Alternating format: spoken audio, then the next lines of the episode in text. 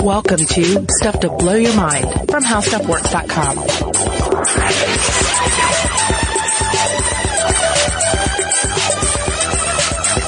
Hey, welcome to Stuff to Blow Your Mind. My name is Robert Lamb. And I'm Joe McCormick. And today's episode concerns the mind's eye. It concerns mental imagery. And so we decided that uh, the best way to kick off this episode is to take you on a little guided mental journey. Yeah, so close your eyes unless you're driving or doing something that requires your eyes to be open. And in that case, don't close your eyes. If you, if you are able to close your eyes, close your eyes. If not, just imagine you're eight years old and you're walking along a beach with your mother. You're barefoot. The tide is coming in and you see trails of footprints leading back and forth along the beach where other people have walked the same path today, but the waves are coming higher and higher and slowly smoothing all those footprints away. But then you look up at your mother and you notice something strange. She's wearing armor a steel chest plate and a visored helm with chainmail drooping across her arms and legs, rustling lightly as she walks. Across the front of her chest plate is a painted figure. It's Foghorn Leghorn. She raises the visor on her helm and smiles at you. A mosquito hovers in front of her face, and she flails one arm to knock it away, and you both laugh. But then you notice something else. Your mother has a piece of metal dangling from her hip opposite you. It's a long sword. She puts one hand on the hilt and says, Don't worry, only a bit of insurance in case he shows up. A wave of seawater rolls up over your feet, washing dry sand from between your toes, and you ask, Who? Then there is a faint rumbling under your feet. It's not just the tickling wash of the waves. The ground is shaking and about 200 meters out in the water, a dark shape begins to rise up from the waves. At first it's just a green-black lump, but then the huge, glaring eyes, the cavernous mouth climbing higher and higher as it approaches, it's Godzilla. Not the friendly Godzilla who defends Earth against all the heel monsters. This is the angry Godzilla who breathes beams of radiation and crushes 10-story buildings with a single swipe. Your mother puts an arm across your chest. She draws her long sword and says, stand back. This could get serious. And with the flip of a switch, her hover boots engage, her feet lift off the ground, and then she's rocketing toward the head of the monster to defend the realms of humankind.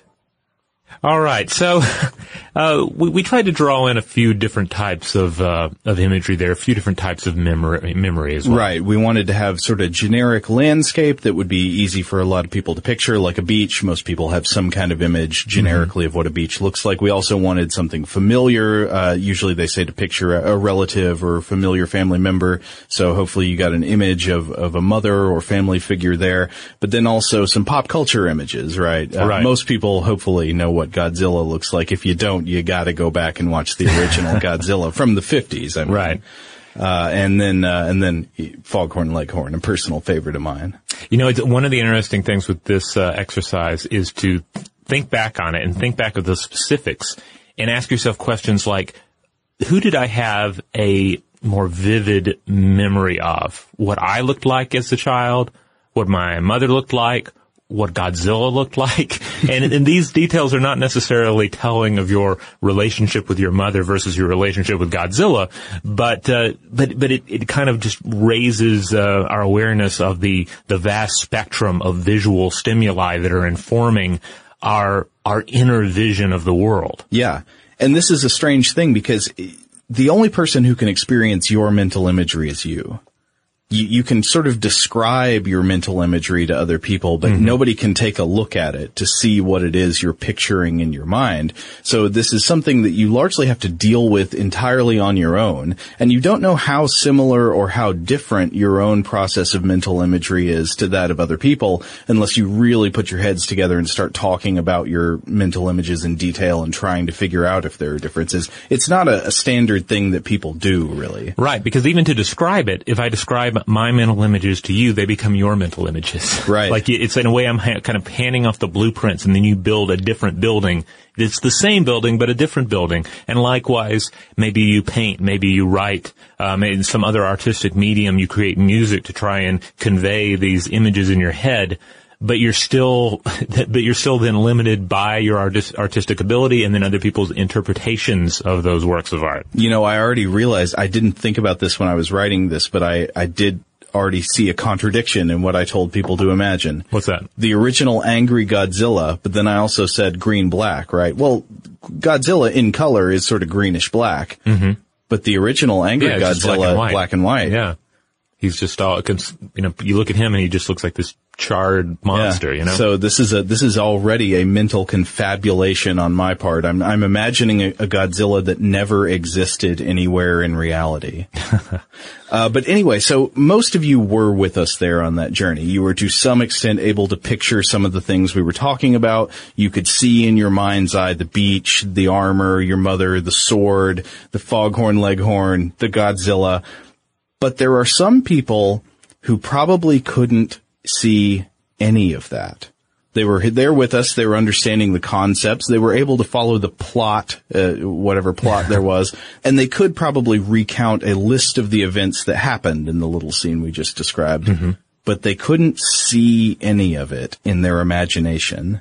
And this is the concept we're going to be talking about today. One study has found that this might be about up to one in 50 people who have this kind of experience where they just don't create pictures inside their mind the way most people do.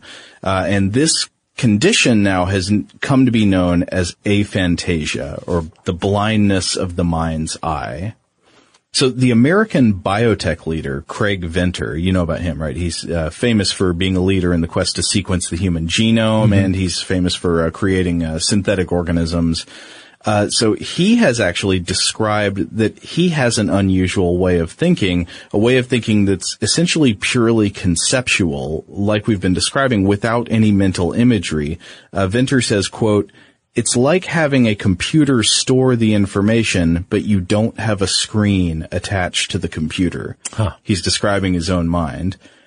I don't know. I, I have trouble uh, understanding what that would be like. right. Uh, but maybe, maybe to understand it better, we should first look at some facts about what the mind's eye itself is before we get into the blindness of the mind's eye. What's going on when you create pictures in your head?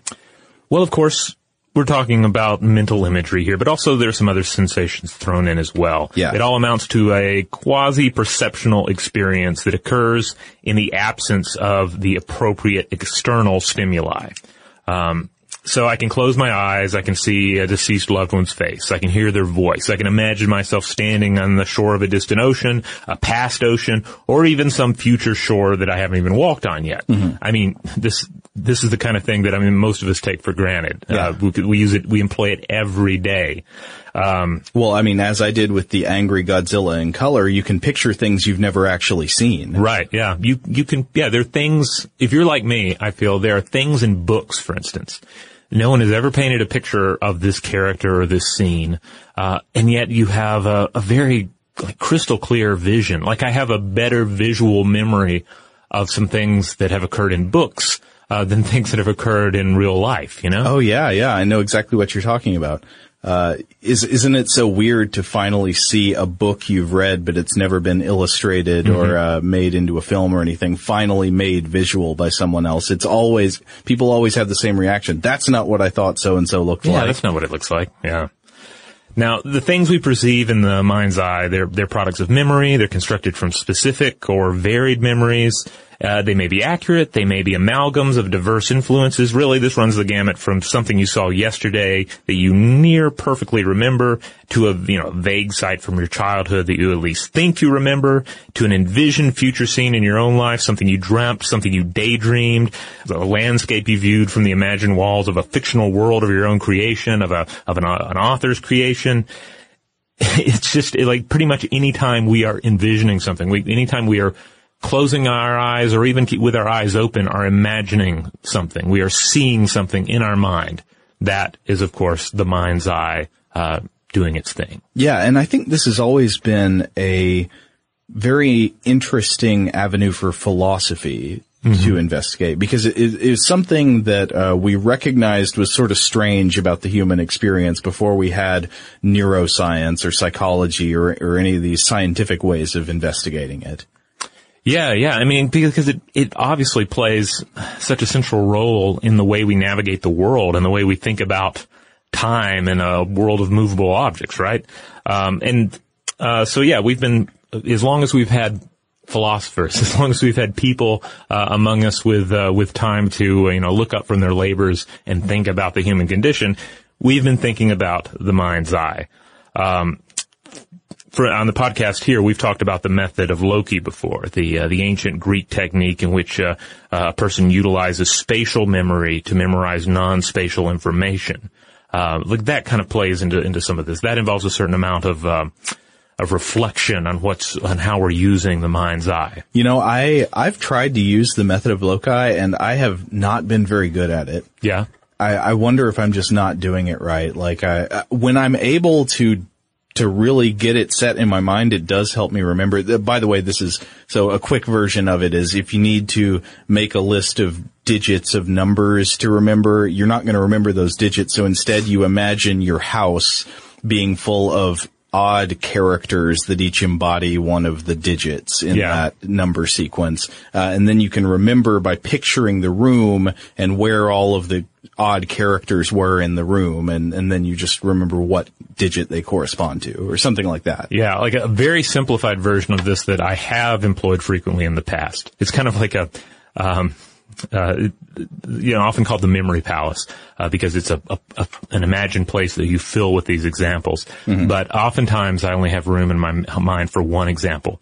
And that is, uh, that's when I am uh, swimming laps and I want to remember what number lap I'm on. Uh-huh. Because if I forget the lap number, then I'm going to make myself revert to the, to the lower, uh, number. So if I, if I don't know for sure I'm on four, I'm going to do three. And I don't want to keep doing one less than I want to do because I'm going to wear myself out, right? But I'm also busy swimming. I'm having a hard time necessarily remembering which lap I am currently on. So instead of trying to remember four, as easy as that would seem, I find it easier to just force myself to think of, say, the four horsemen of the apocalypse. Like think of, think of that. And that'll stick in my head just a little better as I'm, uh, you know, vigorously, uh, uh, swimming these laps. Um, you know, so it'll just be some sort of, uh, visual association with just a single digit.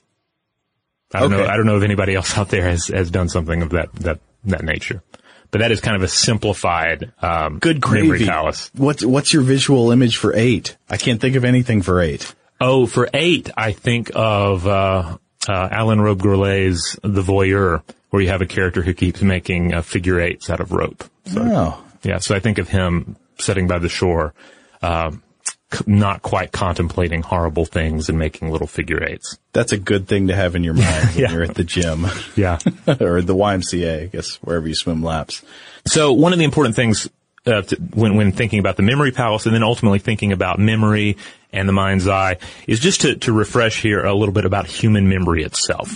Human memory is not just like a tape reel rolling in the brain that we just oh let's go back and look and see what happened yesterday. Right. Human memory In, in multiple ways, it's not like In that. multiple ways. Certainly not that accurate. Right. Because human memory consists of several different types of memory that are working in uh, kind of an unequal uh, chorus um, to create the human experience of memory that we have. So we have sensory memory.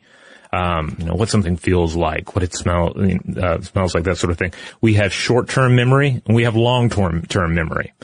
We have, uh, and then uh, and, uh, we divide long-term memory out. We have explicit memories of consciousness. We have implicit memories of unconsciousness. We have uh, declarative memories of facts and events. We have procedural memories involved that involve skills and tasks. We have episodic memory uh, that deals with events and experiences, and we have semantic memory that concerns facts and concepts. So we have all these different types of memories, each one dealing with a, with a, in a way certain uh, you know different types of skills, different types of ways of utilizing memory when we engage with the world. And uh, studies have shown in the past that uh, if you if a part of the brain associated with one type of memory is injured, sometimes you see those other types of memory compensating. So it's like a in, a in a way, it's like a staff. It's like a staff of different memory drones, and they all have their jobs to do. But if somebody's slacking, then it may fall to another employee to uh, to to you know to step up and uh, and cover for their shortcomings. Yeah, I think that's a good metaphor. The the brain is more like a workforce than a machine. If one part of a machine breaks, the whole machine probably isn't going to work. But if one part of a workforce is slacking or, or calls in sick today, the others can often find a way to cover for them. Right, and they might cover. You know, everyone does their job a little bit differently, so their uh, their skill set might allow them to cover in a slightly different way. But back to philosophers. So philosophers have, continue to argue about um, the mind's eye, and we're certainly not going to be able to do an exhaustive journey uh, through all of their uh, their takes. But you go back as far as Plato, for example, and Plato brought us one of the the most famous examples of this. Uh, he utilizes mental images in his famous allegory of the cave. Yeah, and that's sort of the idea that the world that we perceive is not the true reality. You know, but Plato had this whole belief in ideal forms, you know, things that were the more true version of the thing than the the thing we're familiar with. Right. There's a realm of forms out there, and in that realm of forms, there's such thing as a perfect chair. Yeah. But in this world, we can only build imperfect chairs that inch maybe a little closer and closer towards that unobtainable ideal. Yeah, and so his metaphor for explaining this was that of the cave where there are people who are chained up in a cave and they don't even really realize that they're in a cave. And uh, and there's an opening to the cave through which light comes through and figures pass in front of the opening to the cave casting shadows on the wall of the cave. And all we see we're facing the back of the cave the wall and we see the shadows. And we think the shadows are the real things but they're not. They're they're only the uh the sort of like uh, the vague outlines of the things that that are the true forms If anyone out there is watching The Path on Hulu, uh, there's actually a scene um, uh, in the first episode where they, they roll out this uh, this allegory, and it's it's pretty entertaining. yeah But um, but uh, I mean, 'cause certainly it's an it's an allegory you can have a lot of fun with, either trying to contrast your worldview to another individual's worldview to try and win someone over with your um, true version of reality Yeah. versus their um, their you know their illusion based uh, understanding of reality. But it also you know gets down to like what is our perception of reality itself? These mental images that fill our mind when we close our eyes, those are imperfect yeah but also the mental images when we have our eyes open. We're still just, in, in a sense, we are still just seeing those shadows on the walls of the cave. yeah So Aristotle uh, also uh, referred to mental imagery uh, in his work, referred to it as uh, as a phantasia uh, with an F, with a P, not an F. So Right. Not the Disney movie. Yeah. Uh, and uh, this was central to his theory of memory. Yeah, though, you know, I can see why the Disney movie would be called that. I mean, they, uh, it evokes the concept of fantasy, even though he didn't, I think, directly mean fantasy in the way we do, like uh, somebody coming up with a with a fantasy to escape from life. It, yeah, it was the idea of being able to uh, to imagine things in your mind. Right. Now, uh, Rene Descartes also thought a lot about mental imagery and how they form in the mind. Uh, the view that uh, an idea is a quasi-perceptual thing, perhaps even pictorial, formed in the imagination. And he did distinguish between images formed in the brain and ideas in the mind, uh, because he was a dualist. He saw, uh, uh, he saw the mind and the body as separate. The essence of mind is thought, and the body is an extension of it. Thoughts are not uh, extended in space, but the body is. Now, elsewhere in philosophy, you have uh, you have like idealism, which states that reality is equivalent to mental images, and that mental images are reality itself. Well, yeah, I mean, if you want to take this very far, the the people who believe in hardcore idealism would probably say that there is no. It, like that reality is merely the mental image of a higher being or something like that. Yeah, so uh, as you can see, you can really go down the deep end, uh, in, into the deep end, uh, uh, contemplating mental imagery and what are the the philosophical ramifications of it. Um, there's a you know there's a lot there's a great deal more we could discuss. This is kind of the the philosophical groundwork, I guess you could say. Um, for instance, though, uh, in the 1980s, there was a great deal of debate over the con- over the connection from uh, between mental images and language. Yeah. So one side argued that representations underlying the experience of mental imagery are the same type as those used in language. And then there was the other camp, and they held that that these representations serve to depict, not describe objects. Okay, so what does that mean in practice? Well, my understanding is it basically comes down to, you know, to, to what extent is mental imagery like the, the the groundwork of language itself. Okay. Um, well, like I said earlier, at times it feels like it's it's very difficult to um, to overstate the importance of mental imagery in our perceptions of reality. Um, so, just how deep does that go? Does it underlie just about everything in cognition? Does it underlie language? Does it underlie, um, you know, just every little detail of our experience? Yeah, well, this does seem to sort of tie into uh, stuff we talked about in the tip of the tongue episode, where oh, yeah. you can uh, you can perhaps you can have the face in your mind. You know, oh, I know this actor's face, and you mm-hmm. can picture it and you can know the actor's name well enough that if somebody said it, you'd be like, yeah, that's it. Uh-huh. You'd immediately recognize it, but you can't make the connection. But of course, in recent years, uh, we've seen the study of mental imagery make a more scientific transition. I think uh, we, we've started to look at it from a neuroscientific point of view, where people are saying, okay, well, let's identify what brain regions are actually being used and activated when people are in the process of coming up with mental pictures. And uh, one of the sources we used for this episode, it was a paper by Adam Zeman and colleagues, and and uh, the, these authors identified that essentially in the brain, voluntary imagery, mm-hmm. the, the, mental images you come up with have been associated in previous research with the brain's frontoparietal executive system, sort of the executive control, you know, the president of your brain mm-hmm. sitting there directing traffic, and with the posterior brain regions, which, you know, in the back of the brain, that's often the identified with visual processing. And together you sort of put these things uh, uh, in, into a teamwork relationship, and they are what allows you to come up with mental pictures. That's right, and uh, we've also seen studies where we've taken fMRI, we've done uh, P, we've done PET scans on individuals summoning mental images. You know, they're asked to summon a mental image, and then we we look at the brain, see what it's doing in real time and uh, it reveals uh, activation in brain areas that are used in visual perception, which you know doesn't sound that surprising. Yeah, uh, but, but this is pretty cool. Uh, visual and mental imaging uh, share roughly two thirds of the same activi- activated brain region. So there's a lot of uh, a lot of crossover there between the visual and mental imaging systems a lot of shared mechanics. Yeah, like if you, for example, if you show somebody a picture of somebody's face mm-hmm. and then you ask the same test subject, imagine this person's face, a lot of their brain activity is going to be roughly similar. Right. In fact, the 1997 study found that uh, when the same task is performed in perception and then with eyes closed using mental images, you get 90% overlap. Okay. So, wow. You know, so, so again, a lot of the same mechanisms, a lot of the same brain equipment is being used, uh, whether you're dealing with just visual perception or mental perception. Of course, that's funny because the, the phenomenal experience is completely different, right? Right. Like you, uh, somebody to somebody who has aphantasia, this might be new information, but it's obviously not going to be new information to most people out there.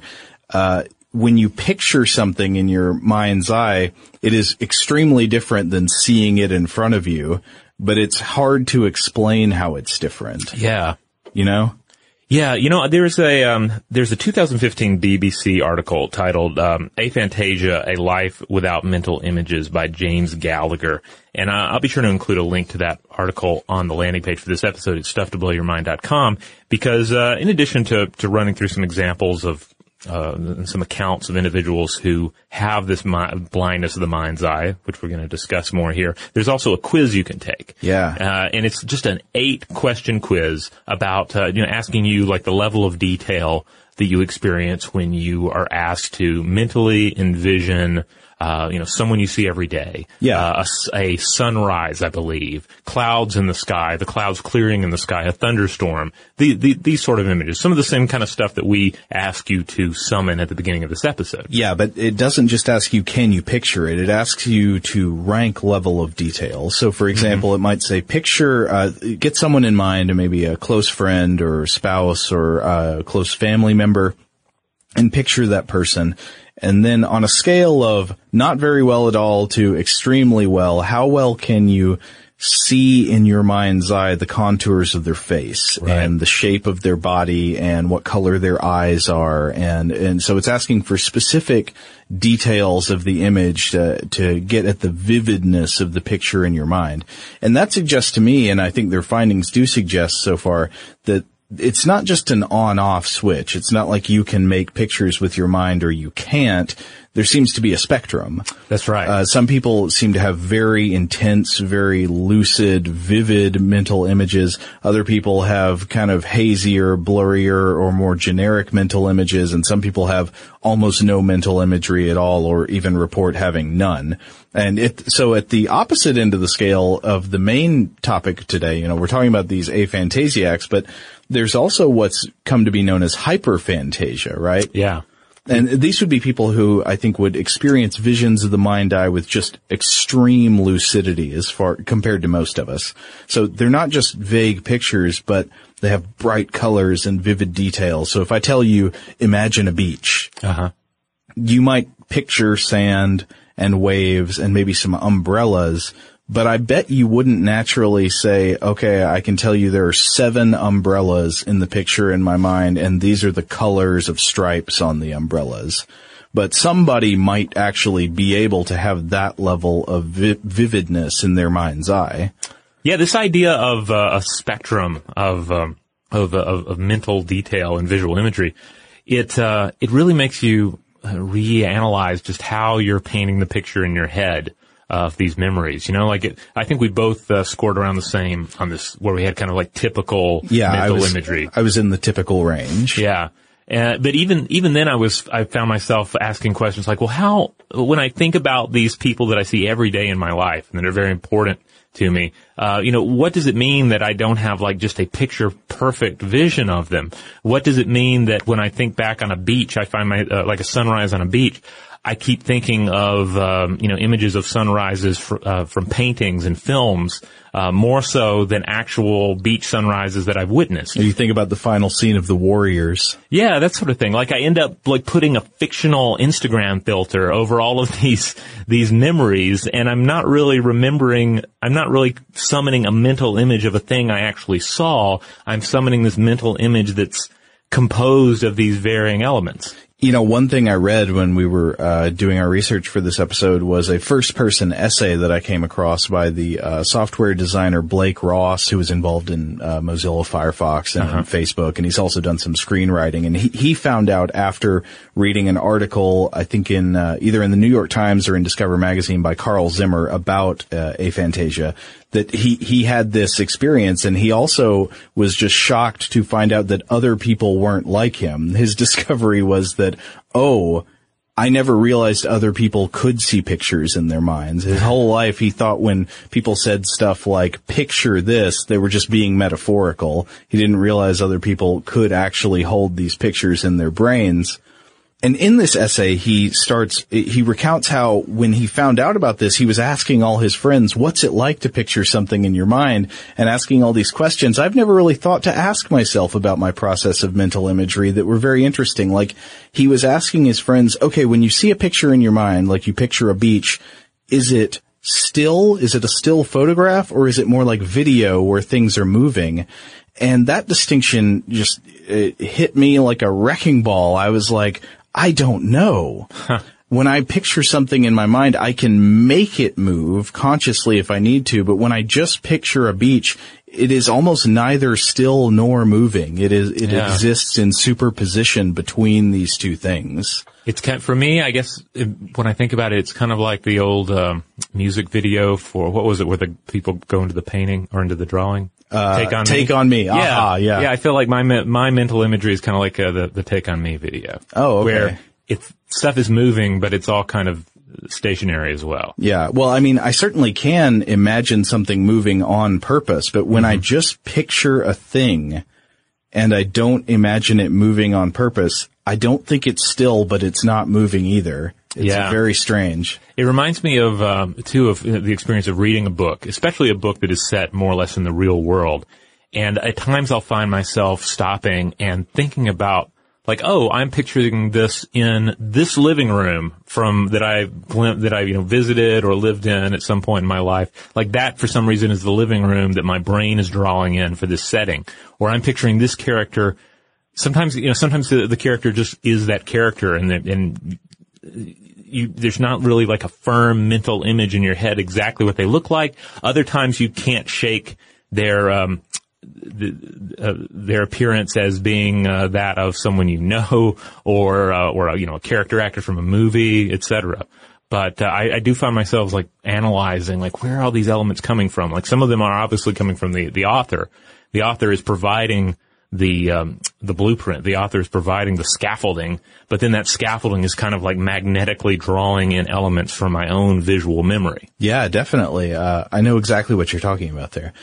Uh, an interesting thing about fiction that uh, that Blake Ross says in his first person essay about this is he, he reports that so he's always read books, you know, he's enjoyed fiction and he's written fiction, but when he writes fiction, he has almost no visual description Mm-hmm. because he just doesn't picture things in his head. And when he reads, he skips visual description. He just kind of jumps over it. That's not it Mm-hmm. has no meaning to him really. Huh. Yeah, it's it's, it's fascinating. Okay, now it's time to take a quick break to hear from our sponsor, but when we come back, more on The Mind's Eye and Aphantasia.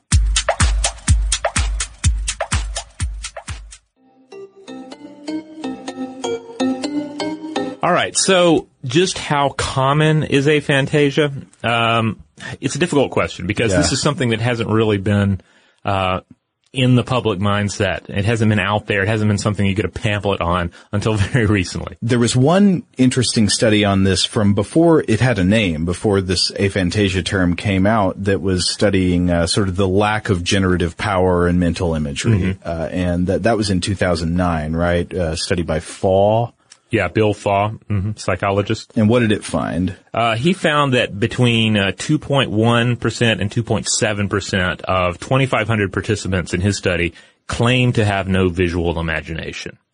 So that's where we got that number up at the beginning that it might Right. be around 1 in 50 of you who just didn't see any pictures when you were following along in the story with us. Yeah. Now, of course, we have to that that number is not coming from like a, a you know large scale study. So Yeah. re- results aren't really fully supported, but it gives us sort of at least a ballpark. I think. Yeah.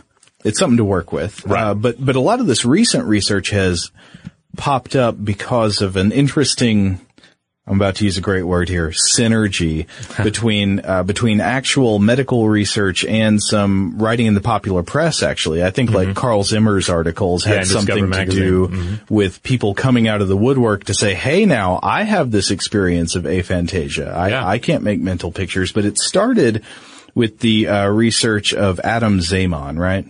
Yeah, he's a professor of cognitive and behavioral neurology at the University of Exeter Medical School.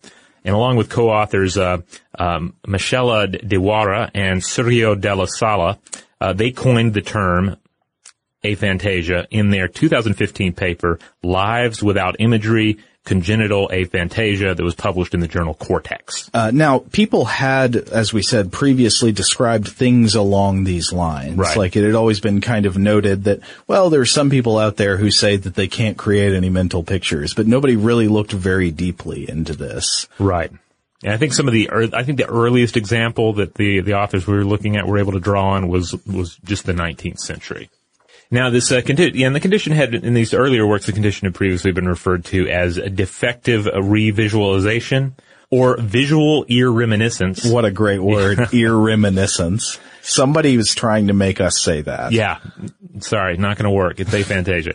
uh, and there are skeptics actually out there who say that, that what we're talking about here does not exist at all. I think that's fascinating mm-hmm. because how would you prove them wrong? Yeah, and why why would you make that argument? I, I don't know. Well, I mean, um, arguing about the existence of somebody else's internal experience, I mean, th- that's just, it's crazy. Yeah, it, I mean, it almost seems seems like you'd have to be making the counter argument of saying, "Oh, you don't have aphantasia; you just have a lazy mind." Right. you, your imagination is just a bit stunted. But I can understand why people might be tempted to this direction because I, as, as I, we've said before, I think you probably would agree with this. I can't imagine what this is like. Yeah.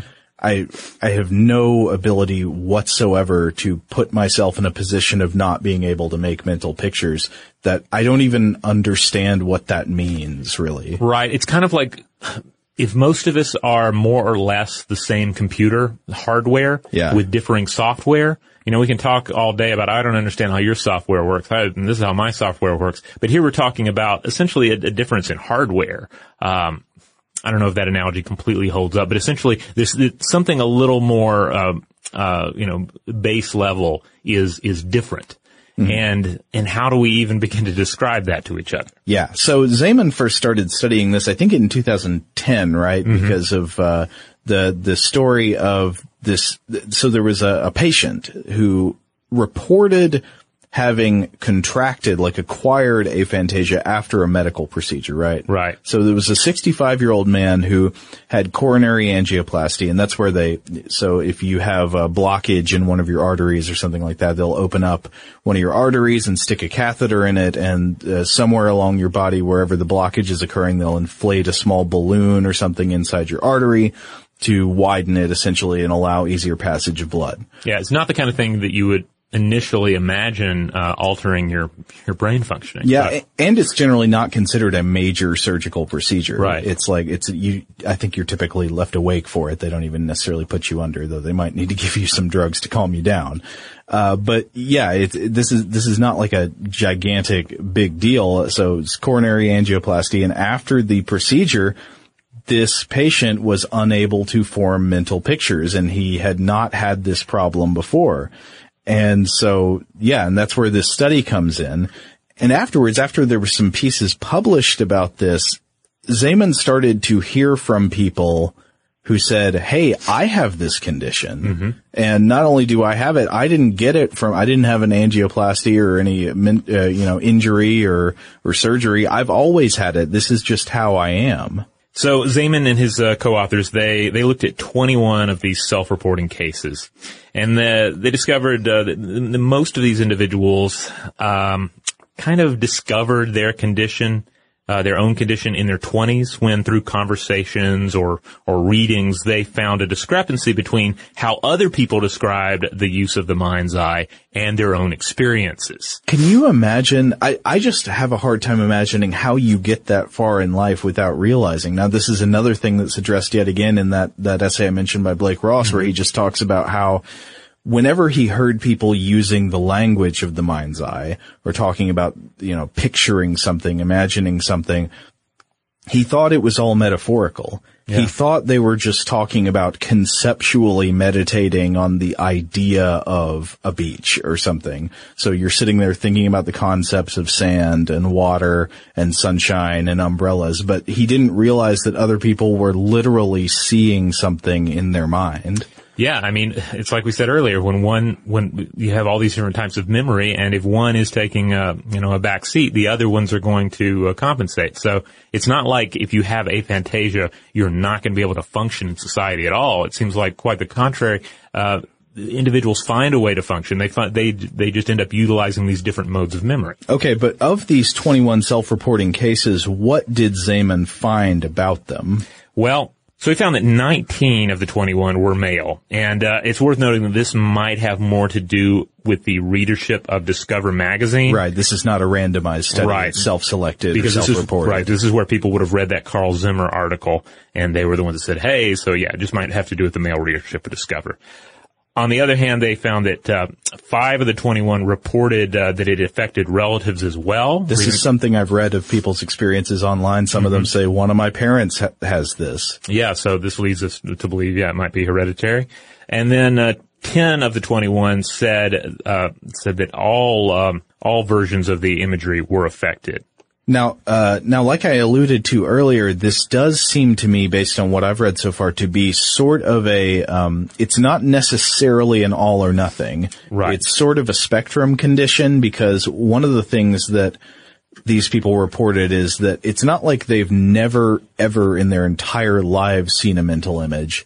They just generally don't see them. Uh, like some of them sometimes reported that they might have had very brief involuntary mental images.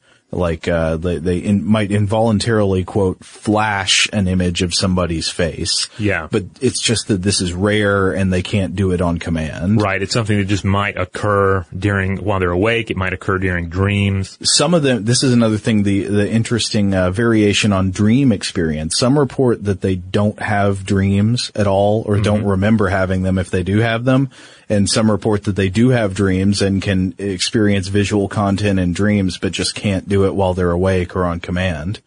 Yeah, Z- Zeman is a big believer that this is essentially a variant of neuropsychological functioning, kind of like synesthesia in a sense, and again, kind of on a, on a- on a spectrum as well. So, um, so again, don't think of it as a, uh, you know, as a as a as a brain injury. Don't think of it as a uh, as as an ailment. It is just a different uh, a, a different way that the the mental chorus is coming together to perceive reality. Yeah. Another thing that I thought was interesting is, uh, so we've been talking about images being visual as in like what, you know, light, photons, uh, and the eyes, but this does seem to extend to varying degrees to other senses as well, right? Some of the people who report that they have aphantasia for visual images also can't imagine the feelings of other senses, if you know what I mean. And Yeah. then some report that they sort of can. Again, making it seem like a kind of spectrum issue. Like, can you hear a piece of music that you're not currently listening to? Yeah, yeah, that's that's that's another good one. I mean, I, I certainly can. Like, one of the ones I wanted to think was the, the Star Wars theme. I can just play the whole Star Wars theme in my mind from beginning to end. Yeah, and certainly we've all experienced earworms, so that's kind of Right. variant of that. Now, um, also in this uh, the Zeman um, paper, they said of, of the individuals, a number of them reported modest effects on their relationships, which I guess one can imagine if you and your uh, your significant other are ultimately uh, engaging with mental imagery in drastically different ways. And also 14 of the 21 participants reported difficulties with autobiographical memory. So here's a quick quote from uh, the, the paper. The same number identified uh, compensatory strengths in verbal, mathematical, and logical domains. They, their successful performance in a task that would normally elicit imagery, uh, count how many windows there are in your house or apartment, etc., was achieved by drawing on what participants described as knowledge, memory, and subvisual models. Yeah, this is interesting. So this again gets back into the idea that you end up just utilizing different modes of memory. The workforce of the brain. Yeah. Right. Because I can't imagine. So if somebody said, how many windows are there in your house? I would do that with a picture. I would Yeah. picture my house and sort of picture walking around the sides of my house and seeing how many windows are there. But they can do this without the picture. It's not like they're unable to do it. So there's something else kicking in. Must be conceptual facts logged about the house. Okay, so we need to take one more quick break and then we'll be right back with more aphantasia.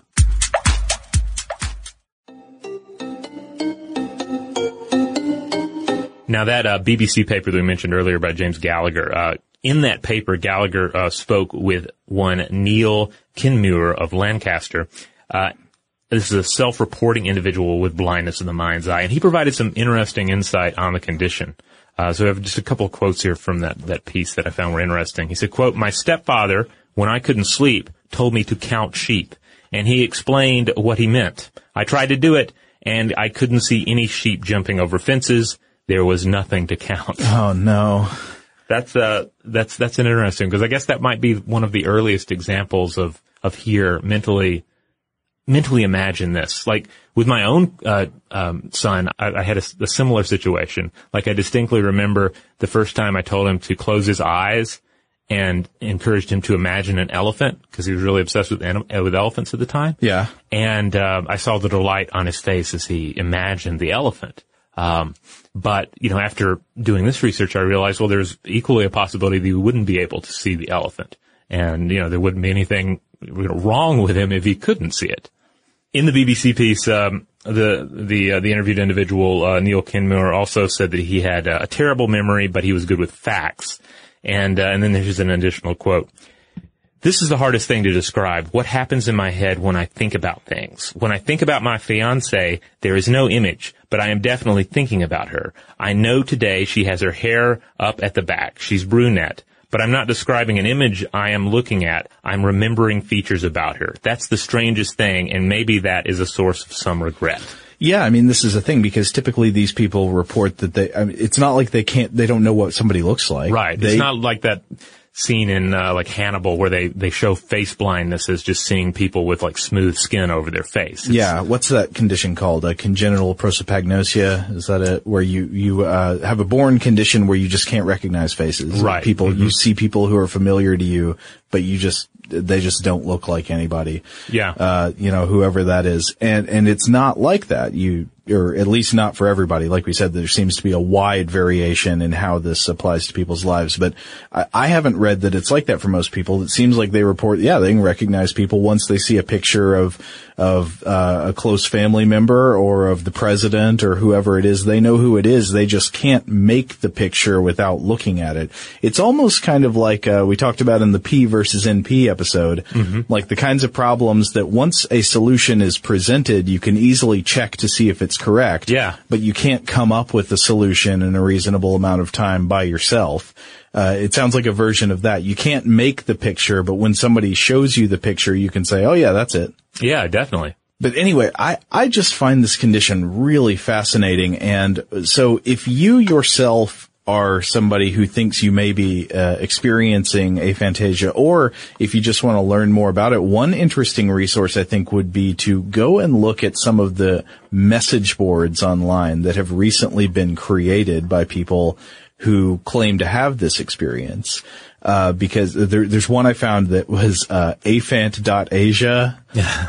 Nice, yeah, but it's uh, it's just like a forum online of people talking about their experiences, uh, and it seems to be a lot of people having this kind of uh, this uh, awakening kind of experience. They're like, "Oh man, I didn't even realize that this was what was causing all this confusion between me and other people all these years," or "I, I didn't realize I was the uh, I wasn't the only one who was like this," or you know, pe- people really seem to be having a lot of fun coming together with a community of other people who have this same issue. Well, like it reminds one of the whole, you know, the old uh, example of, hey, what if when I think of purple and you think of purple, what if we, what if we're each seeing different colors? Yeah. But w- there's never a, a way to prove that out. But th- but this is kind of like a case where what. It, it's kind of like if you were one day able to say, "Oh yeah, the, the the purple I see is different from the purple these people see." I'm gonna I'm gonna go hang out now Yeah. with individuals who see purple the way I see purple. God, I've never understood what the deal with Barney was, but now I get it. uh, no, but I, so I have all these questions about aphantasia, like what it means. And, uh, again, just to emphasize, it does seem like we haven't nailed down that there's a specific cause and a very specific effect yet because there seem to be a, a range of different ways this manifests in people's minds. It's associated with different things. Some people dream, some people don't. Some people have memory problems, some people don't. Um, but one of the things I was wondering about was, can aphantasiacs hallucinate? Yeah. So what if an aphantasiac takes a drug that often causes visual hallucinations? Do they see anything different? Yeah, are they just going to get the non-visual hallucinatory effects? Uh, or is it going to sort of uh, ignite a type of visual imagery that isn't normally there? Sort of heighten the flashes that some of the, you know, the, the, the occasional flashes that some of these individuals experience. Yeah, and so I looked this up actually on Yeah. the on the forum boards, and they had actually addressed it. So one member of a message board said a, they they typed a question that struck me as intriguing. This person said they were confused essentially. They said, "How is hallucinating different from seeing things in your mind?" Again, that question is hmm. hard to answer, but to somebody who has a you know a mind's eye, it's very clearly different. I, I don't feel like I'm hallucinating when I imagine something, but try to describe the difference. Well, you're seeing something in your mind that's not there. Okay, that sounds like hallucination. Yeah. but yeah, but then it's also, yeah, but then it's also just like seeing. Yeah. So yeah, we come back again to the uh, the cave. Uh, we're all still lined up, uh, staring at the, the the play of shadows on the wall. Yeah. Some of us maybe just have a, a slightly different view of the shadows than others. Okay, Robert, I've got a question for you. Okay, hit me. Uh, do you think you could try to simulate this in your in your own mind like could you try i know you, you, it would be impossible for us to really fully be able to do it but can you try to go through a, a standard day-to-day process something you would do all the time without using any mental pictures? I was trying this morning and i couldn't do it. Just Yeah, I don't think I trying yeah trying not to think of mental images immediately calls to mind mental images. It's like you know telling somebody like don't think of a rhinoceros wearing a jetpack Yeah. you just did it. Uh, and even it works in the, in the general sense, just saying try not to think of mental images and immediately my mind is filled with rhinoceroses and jetpacks. Yeah, I mean, if anything, I have to try and keep from daydreaming and keep from, or keep from, you know, pummeling myself with, uh, with different mental images, uh, and, and actually focus in on a task, you know? Yeah. Uh, I mean, uh, the way this really seems like it would come through is like, how does, if you can't have mental images, how do you have fantasies about things you would like to do? So Yeah. you imagine, you know, your boss makes you furious and you wish you could punch him in the nose. You wouldn't actually do it, but you at least have that image for a moment. Right. Uh, who, I think that's probably a nearly universal experience for people. And but- you get the catharsis of having thought of it. but what happens if you can't have that image in your mind? Hmm. Do you do you think about it conceptually?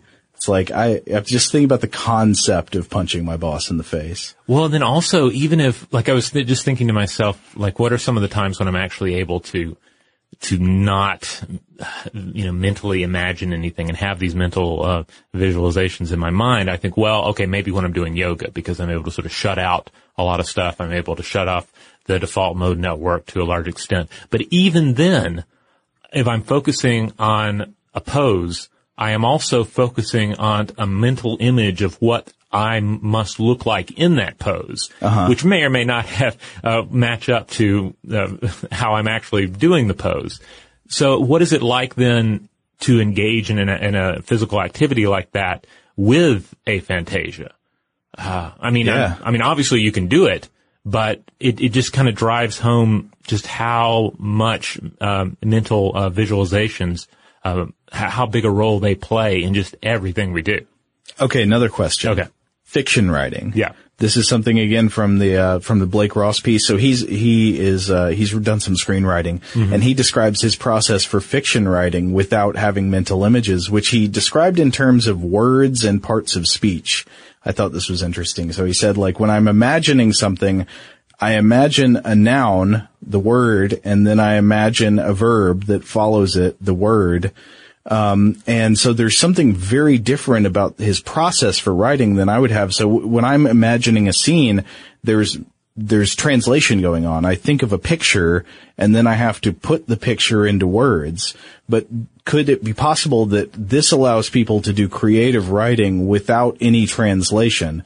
The original creative thing that's happening is words. That's interesting. Yeah, like they're not having, they're not in that situation that I mentioned earlier where as an artist or a creator of any kind, you are stuck trying to translate the, the mental image into something another person can share in. Yeah. Like you said, there's no translation going there. Well, it makes me wonder if the maybe the ultimate form of direct written uh, communication with almost nothing lost in between would be an aphantasiac writing to another aphantasiac. Maybe, yeah. Somebody because there you're not translating it into pictures on both sides uh, or on either side.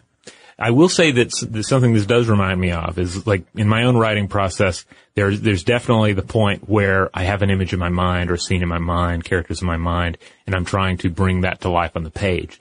But then if, if I'll get into these situations where I'm writing and in a way what I'm writing is coming before the mental image. Mm-hmm. So I kind of create the point, not to say it's, it's aphantasia at all, but I'm kind of writing before the mental visualization. I'm kind of reading what I've write, I've written and am experiencing it more or less in real time as a reader would. Oh yeah, well I bet you've had the experience, I know I have, of writing something before you get the picture, and mm-hmm. then getting the picture, and then going back and revising what you've written based on the picture. Yeah, yeah, yeah, for sure.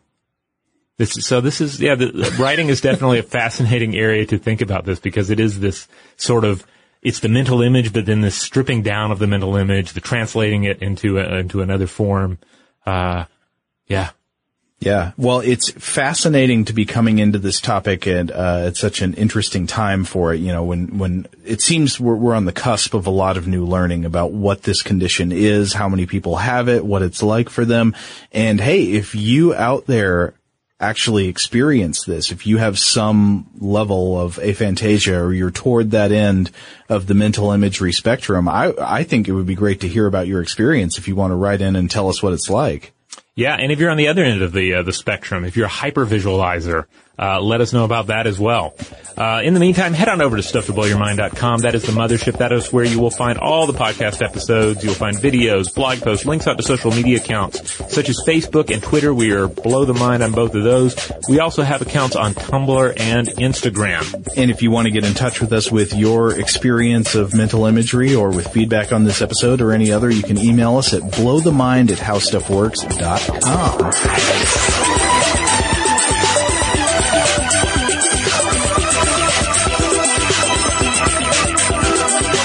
For more on this and thousands of other topics, visit howstuffworks.com.